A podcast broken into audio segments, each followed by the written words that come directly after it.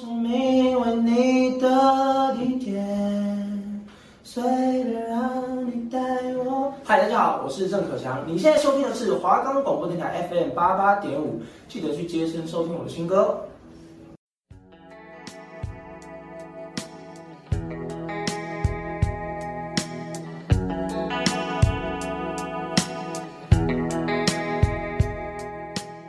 今天需要搭配电影票套餐吗？可乐爆米花吉拿棒有打折哦，那帮您选定最好的位置，视野佳，音效好。好的，欢迎入座八排十五号。我们的节目可以在 First Story、Spotify、Apple Podcasts、Google Podcasts、Pocket Casts、SoundOn Player，还有 KK Bus 等平台上收听哦。搜寻华冈电台就可以听到我们的节目喽。Hello，Hello，大家好，我是主持人 Sophia，我是主持人 Jacqueline。我们今天要介绍的是《刺激一九九五》。诶，一九九五年发生了什么刺激的事情吗？何止是刺激啊，根本是刺激到爆炸。好啦，所以到底什么事情啦？好啦好啦，我来慢慢介绍，你不要急嘛，你一定看过啊。我我先介绍人物给你听。OK 啊，没问题，因为我真的很好奇啊。好啦。好，我来介绍里面的人物喽。就第一个是我们提姆·罗宾斯，他饰演的 Andy，他就是我们的男主角。在里面的主要剧情就是呢，一九四七年的时候，他因为杀了他老婆跟他老婆的情夫啦，有点绿绿的，对啦，绿绿的，被判无期徒刑。然后他其实是个银行家。嗯、然后呢，还有一个是我们的第二个，他是我们的摩根·费里曼，他饰饰演的瑞德，他是 Andy 的朋友，超级好朋友。然后在里面呢，他也是因为谋杀，所以就被关无期徒刑。可是他就是有点滑稽的角色。那因为他在里面就是卖东西、贩卖违禁品那些的。你知道摩根费里曼很有名吗？我知道啊，他就是一个好莱坞的常出现的角色的那种人物。对，因为他有就是客串 Lucy，就很多大片都有他的角色这样。他是那个 All Day Man。对，乱说。哎，他很厉害，真的很厉害。嗯，然后呢？还有一个就是我们的鲍勃·冈顿，他饰演的 Sam，他是监狱里面的典狱长，他就是为人虔诚又残忍，就是很矛盾。我也很矛盾，甚至矛盾的想打他。他就那种杀了一个人，然后下一秒就祷告说：“哦，上帝保佑我的那种，就很笑面虎吼，就很怪又很矛盾，就假面虎那种型的。对啊，他这样让我想到那个什么《鱿鱼游戏》里面不是有一个人。就是戴眼镜的另另外一个男主角，对，他一直说什么神啊要保佑我什么的，但其实你看里面有个女生也是呛他说什么你叫神保佑你，但其实你不是也把别人杀了吗？嗯，超矛盾，我没有很喜欢这种的。我也觉得。好，还有一个是我们的威廉汤姆森饰演的瑞德传火，他是瑞德传火中的一员，然后他同样也是被判长期入狱。然后呢，还有一个就是我们的赫兰西布朗饰演的哈德利。他也是坏的那一部分的，就是反面角色。他是监狱的队长，嗯，就是典狱长的下一个。然后他也是一个残酷的人，暴力又残酷。还有一个就是我们的基尔贝罗斯饰演的汤米，他是一个年轻的犯人，他是一九六五年盗窃入狱的。哎，这边虽然简单的提到他，但他其实在后面也起到了一个关键性的作用。嗯嗯。然后还有一个是我们的詹姆斯·惠特摩饰演的布鲁克斯耶我最喜欢的人，就是我最喜欢这种安静的老人。然后他在，他真的是被关很久，是从二十世纪关到二十一世纪。然后他是一个老犯人，他在我们监狱的图书馆工作。哎，哎，我讲到这边，你有没有就是想起来这部电影呢？哎，原来这部电影很久了呢。这就是一九九四年的美国剧情片，然后由法兰克·戴瑞邦编剧并导演，根据史蒂芬金一九八二年中篇小说《丽塔·海华斯与沙堡监狱的救赎》改编的啊！我超爱这部剧啊，全对啦！果然呢、啊，这些人物才是关键，想起来了吧？那就是刺激的一九九五，那是必须的啦！好啦，那你想起来的话，你要不要跟大家讲讲剧情？好啊，可以啊。就是在一九四七年，缅因州波特兰法庭裁定银行家安迪谋杀了自己的夫人和他的情夫的罪名，然后被判无期徒刑嘛。于是进入了沙堡州立监狱服刑后，安迪在期间就是在这这期间内啊，结识了同样被判无期徒徒刑的瑞德。那瑞德就是很常为狱友走私一些各种违禁品，那些香烟啊之类的东西。然后安迪从瑞德手中买到一个石锤和丽塔海华斯的巨幅海报，这两个东西真的要先记起来，我们后面会有一个小小彩蛋。那不过呢，就是我们男主角安迪超可怜的，哼，笑死，要多可怜。因为他那时候在洗衣房工作，然后经常遭遇到以伯格斯为首的三姐妹性侵。天哪，真太惨了吧！真的是凄凄惨惨又凄凄呀。后来我们就到了一九四九年啊，安迪在工作时，他就很常听到警卫队长哈德利抱怨政府征收的遗产税很贵啦，然后于是就主动上前提议帮他合法避税。然后三姐妹又再一次企图性侵他，然后又就把安迪打的就是重伤入院。这个时候呢，我们的警卫队长哈德利就是这一个笑面虎来，笑面虎，他就出手帮我们的安迪就帮忙，然后把那个这件事，对，然后把那个三姐妹打变残废，把博格斯打成残废。哎，这里怎么有点好笑？打成残废，好惨哦！啊，残废之后是死掉了吗？怎么可能是死掉，还活着啦？然后后来博格斯就被转到其他监狱啦，然后再也没没有人敢欺负我们家安迪。赞啊！博克斯真是风水轮流转呢，转去其他监狱的话，这样就换他被欺负了，是真的比较幸灾乐祸啦。那我要继续说喽。好，年轻。后来啊，我们的典狱长山缪见过了安迪后，把他安排到监狱图书馆协助老犯人布鲁克斯。因此呢，安迪和包括其他在内的监狱工作人员啊，帮他洗钱啊，逃避那个掩护嘛，就逃税掩护他。甚至后来就是其他监狱人员啊，就慕名而来。然后工作之余，安迪还坚持每周致信州议会，要求拨款，然后改善这个老朽的监狱图书馆。哎，Andy 其实很酷呢。你看他在监狱里面就是混得如鱼得水，然后如鱼得水的同时，还不忘了改善一下就是监狱图书馆这边，也算是在帮助布鲁克斯的一部分呢。果然他就是聪明的男人，会靠自己的脑袋一步一步往上爬。对啊，啊你喜欢是吗？哼，我比较喜欢我们 Sophia 讲电影呢。是这样子的吗？好啦，那我继续讲喽。好了，我们时间轴又来到一九五四年，就已服刑了五十年的布鲁克斯啊，他终于获得假释，但他对外界生活就一无所知，然后也不太适应嘛，毕竟都过了五十年。最后呢，他就选择上吊自尽。哇，好惨哦！他居然自杀了，我超喜欢他的哎。没办法，他就是没办法适应这世界嘛。那周一会呢，就给监狱图书馆发来捐赠品，其中包括费加罗的婚礼唱片。然后安迪就打开公共广播，然后并广播这个咏叹调，微风轻轻吹拂的时光，才唱出来，乱唱一通，乱唱歌哦。明姐太优美了吧？对啊，优美到我要唱了，根本不会唱。好了，唱一下。不会唱啊。好了，我们继续讲嘛。好啦。结果呢，他受到单独监禁的惩罚。事后他也告诉其他狱友说，他其实过没有很难熬，因为他觉得在这个期间，他就是心中充满了许多希望。然后瑞德听到的就是对此非常不屑嘛。在一九六三年啊，洛顿开始动用监狱劳工去承包公共工程，就是怎么说，就是利用这些廉价的狱友，然后去做那些大概可以懂，就是用廉价的劳工，然后去赚钱，就发横财啦。对对对，没错。天哪，他真的会下地狱，真的会下地狱，真的。然后安迪就向瑞德透露啊，他他说他以洗钱时用的化名兰德尔史蒂芬斯，这是个关键的名字，大家记起来哟。对，史蒂芬斯哦。然后一九六五年呢、啊，汤米就因盗窃入狱嘛，并与安迪和瑞德成为朋友。安迪还帮他取得普通教育发展证书。在一年后呢，汤米就告诉安迪和瑞德说，之前他在其他监狱服刑时，就有遇到一个自称杀死银行家太太和亲夫，最后却是银行家帮他顶罪的犯人。哎、欸，我发现呢，Andy 他真的就是一个还会帮助别人的人哎，好善良哦。而且这边呢，你没有发现吗？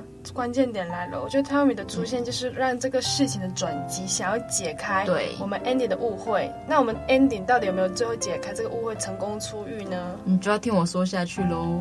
对啊，安迪将线索告诉了诺顿嘛，但典狱长根本不信他。安迪又称出狱后，就是他也不会泄露洗钱的秘密啊。愤怒的诺顿就开始将安迪单独监狱，然后安排哈德利去枪杀汤米，并伪装成是越狱的现场。然后安迪不想再配合狱方洗钱，但面对洛顿摧毁图书馆，把他扔进环境更恶劣的区域，并取消警卫保护的威胁，然后所以他就被迫让步啊。两个月的单独监狱结束后呢，安迪就告诉瑞德，他梦想在能在那个墨西哥沿海小镇芝华塔尼欧生活，还称他在缅因州约克郡巴克斯顿某处藏有一个包裹，然后他请瑞德就是获得假释后啊去取这个包裹嘛。然后瑞德就觉得安迪的行为有点反常，担心他会不会去自杀啊，或是去干嘛之类的。因为特别是阿德在安迪要拿了一个近两米的绳子之后，他才觉得他安迪是怪怪的。哇，，Andy 到底想要干嘛？他这边就开始很怪，我觉得他就是忍忍受不了了。就是他一开始还在监狱里面的时候，他就想说，如果我们的监狱长啊好讲话的话，还可以好好讲。结果我们监狱长直接把他关起来，没错，太过分了吧？啊，他拿了两米的绳子要干嘛？真的自杀吗？刺激的就来了，我们现在就要讲一个非常刺激的东西了。好，他在次日早上点名时呢，警卫就发现安迪不在我们的牢房内啊，然后愤怒的洛顿就将手中的石头乱丢嘛，就是丢向原本安迪住的那间监狱里面牢房里面，然后其中一颗就打中墙壁悬挂的拉库尔维兹海报，你们俩刚刚前面有讲，他就是跟那个瑞德买的嘛。结果呢，打中了海报之后，才发现这个就有一个大洞在那个海报上。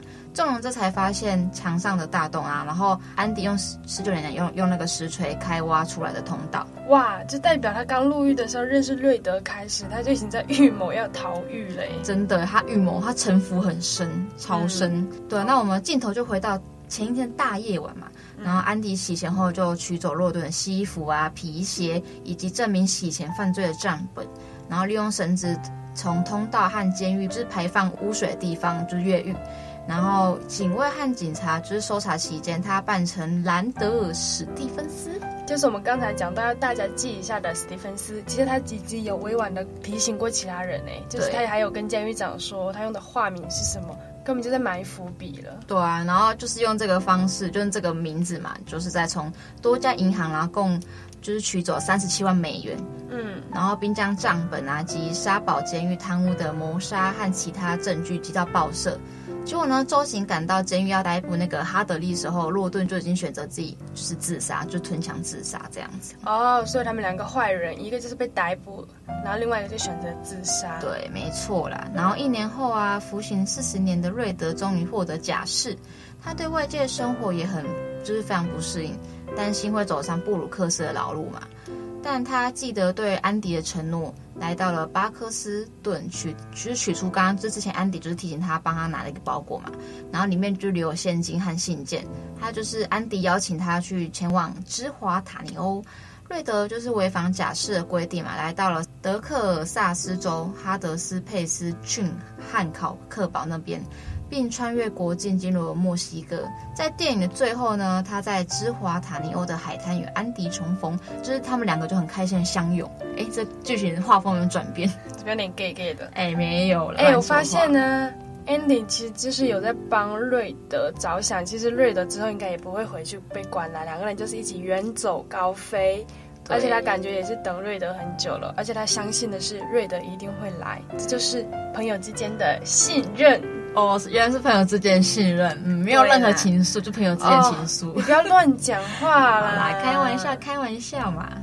好啦，那我们这边大概剧情也差不多啦，但是我觉得不够完整。我觉得这部电影有太多的小细节跟彩蛋可以跟大家分享。那你要来分享一下我们的彩蛋吗？我先来一个。好啊，好啊。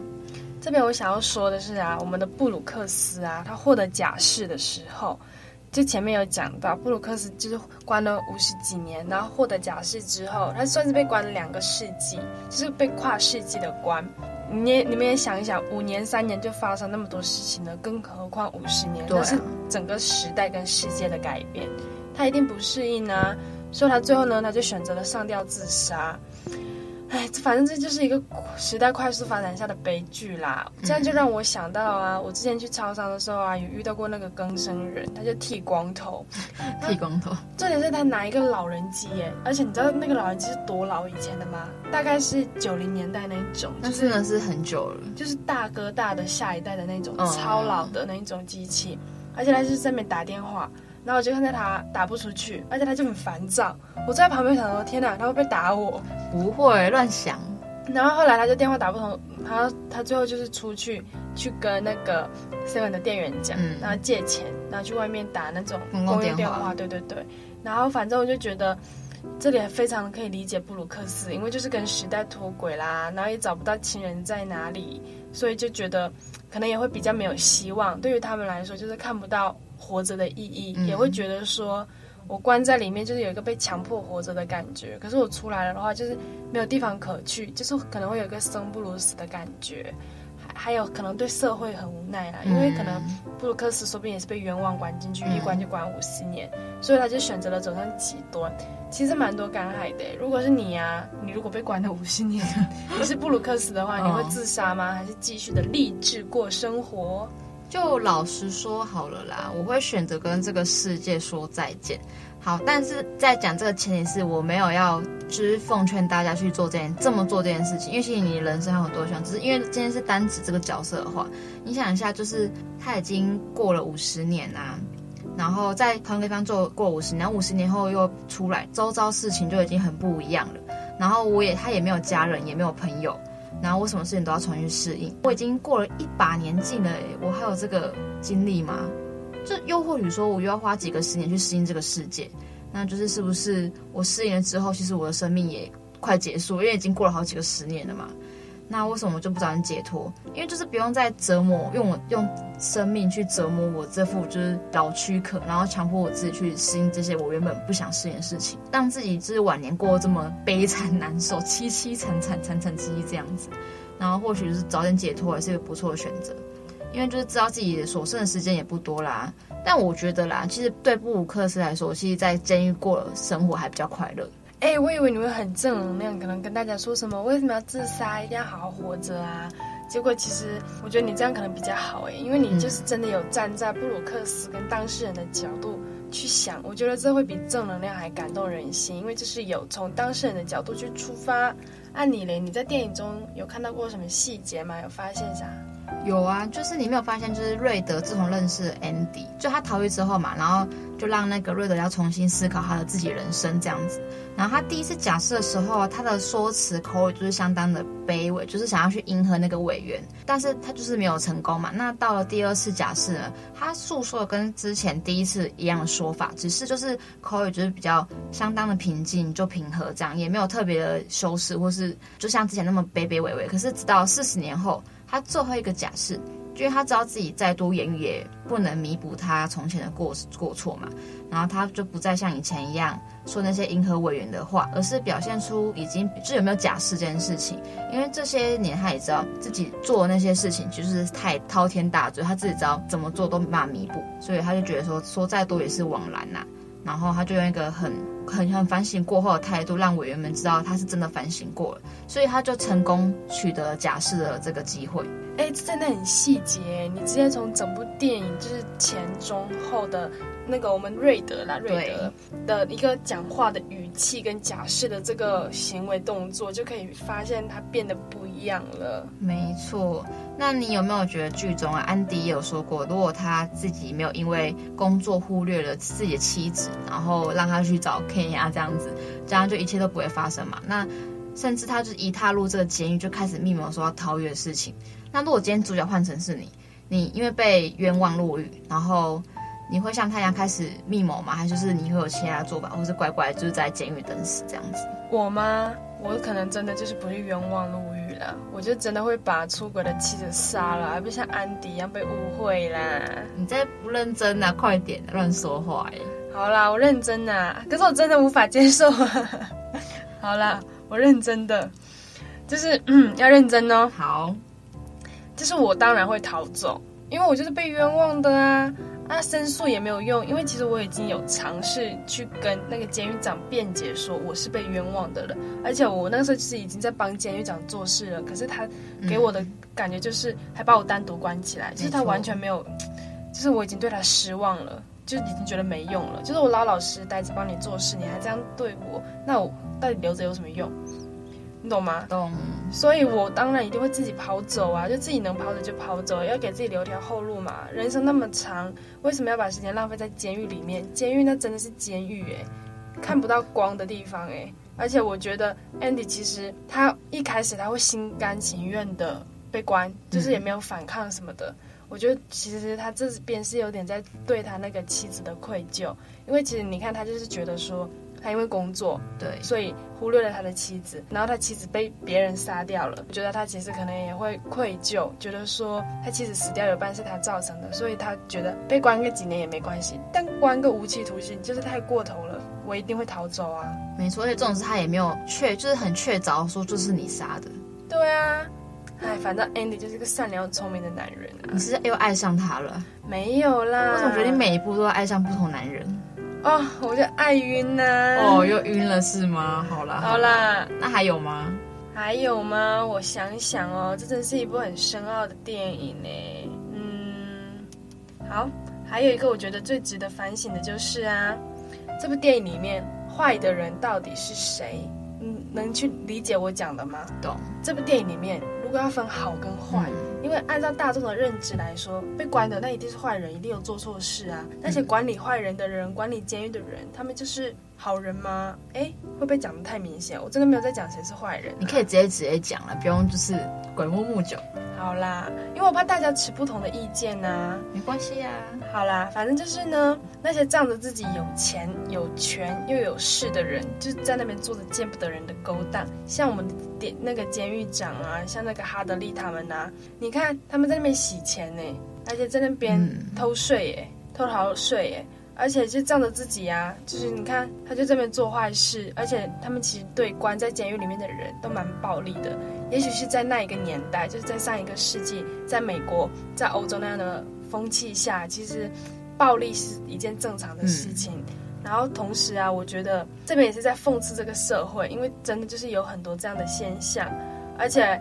我觉得这部电影可能也不是虚构出来的，也许是虚构，但我觉得它不算是虚构，是因为我觉得这些事情在这个时代很常发生，其实已经不太算是欧洲了，连亚洲、台湾什么的可能都有发生，只是没有被报道出来。因为那一些管理阶级的人，他们就是有钱也有势力，把这些事情压下去。但是我觉得这边就是做出了一个很大的对比啦。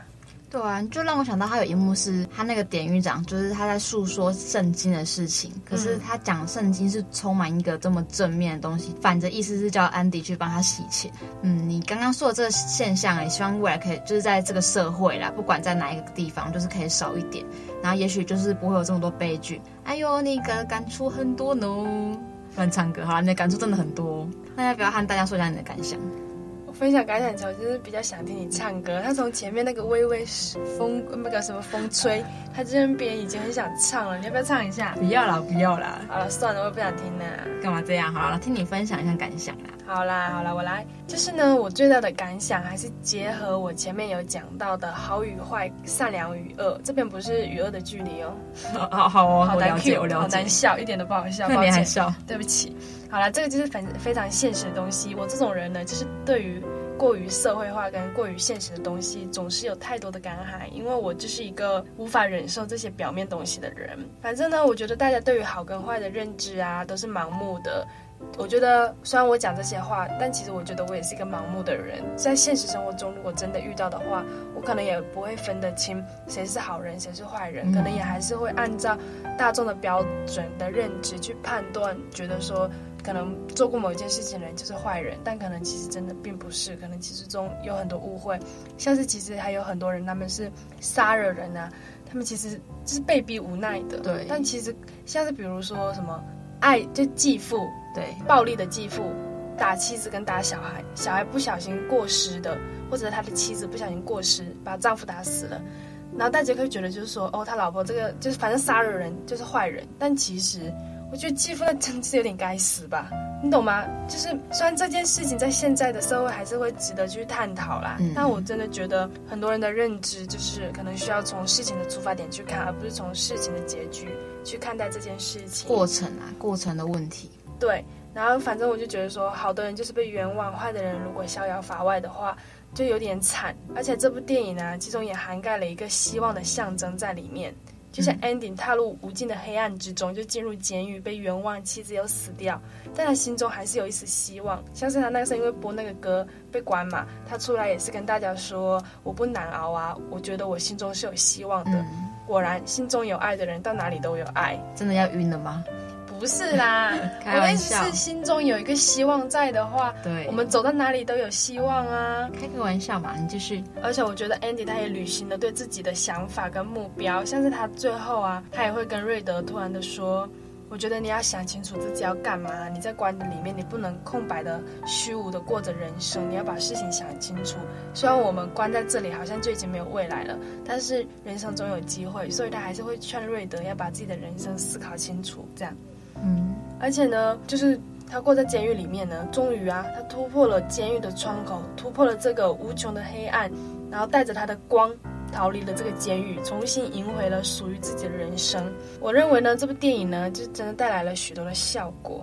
还有，而且我们在欣赏电影的同时啊，我们也可以思考自身的价值。就像 Ending 叫瑞德思考自己价值的时候，我们同时也可以思考自己的价值。我们还要追求一些事物，心中永远要有希望跟爱。而且我们的瑞德跟 Ending 的互动就是用爱象征，对，让人感到一丝温暖。就是你啦，你最后把他们硬要往那个哪有？意思是他们很有爱，就对彼此的爱是超出于朋友之间的，像家人一样这样。确定吗？你刚才就是把他们讲的 gay gay 的，就误会人家。没有，开玩笑，开个玩笑。啊，等一下会不会有人误会我跟你？并不会，并不会，我很对我没有这个胃口，对不对？没有啦，没。哎，可是我对你有哎，哎，你干嘛这样告白？好啦，反正他们就是挚友啊，也是彼此的良师。我真的觉得遇到这种人很重要，就是他是你的好朋友，然后又是你彼此生命的导师。嗯，我觉得这种人就是遇到就是一个幸运啊。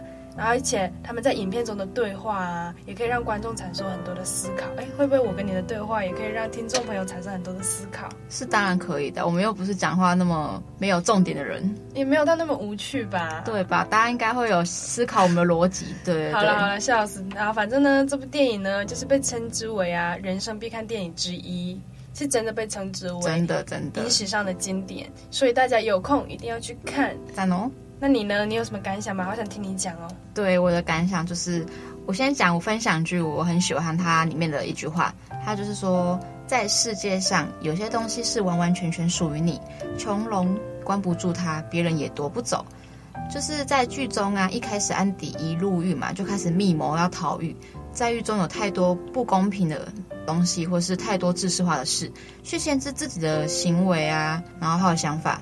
但的确，有时候我们应该逃脱这个框架嘛，不应该安于现状，去尝试那些自己从来没想过的事，去抵抗那些抑制你所有才华和想法的人事物。我觉得人那都是这样子的吧，因为有时候你在舒适圈关太久或待太久，就不想出来了，就会开始害怕外面的世界啊，害怕所有的不确定性。但还没有试过，怎么会知道？因为就像安迪一样，他其实一一开始也不敢确定能不能就是逃狱成功，甚至花了二十年来布局，超厉害。但是如果他没有去试过，他怎么知道自己骂成功？所以他最后还是赌下去了嘛，还是去试看看了。然后事实也证明他成功了，他也逃狱成功了。所以我觉得这句话就是这部还有这部片所有剧情，就让我反思说，是不是就是不能因为我我现在过得太舒适，就是我待在这里这个圈圈，就让自己忘记说我还有进步的空间，去得到更好的事物的一个动静这样。所以呢，我也奉劝大家勇敢去尝试，然后你可能会得到不同凡响的结果。动算呐、哦，哇，这部电影真是酷爆了，居然让我们的 Sophia 想要去选举。要支持三十三号啊，根本不会去选举。没有啦，重点就是这部电影真的让我们许多反思。嗯、这边总结就是来说，不管在哪里，心中要永永远有希望跟光。对，而且不能，不管你身处一个怎样的困境，你永远不能停止的进步，你要往前。没错。对，而且还要遇到一个好朋友。没错，就是个亦师亦友这样子。对。好啦，我们节目就是到这边，大家一定要去看这部电影哦，超推超推。对，而且就是大家的演技都非常好，就是那个电影真的是很久远的电影了，因为你看，一种它是这种静态的一个演出，然后他们说我的声就表情啊、语气啊，每一个表情一丝丝的不一样，就会代表未来的剧情发展都不一样。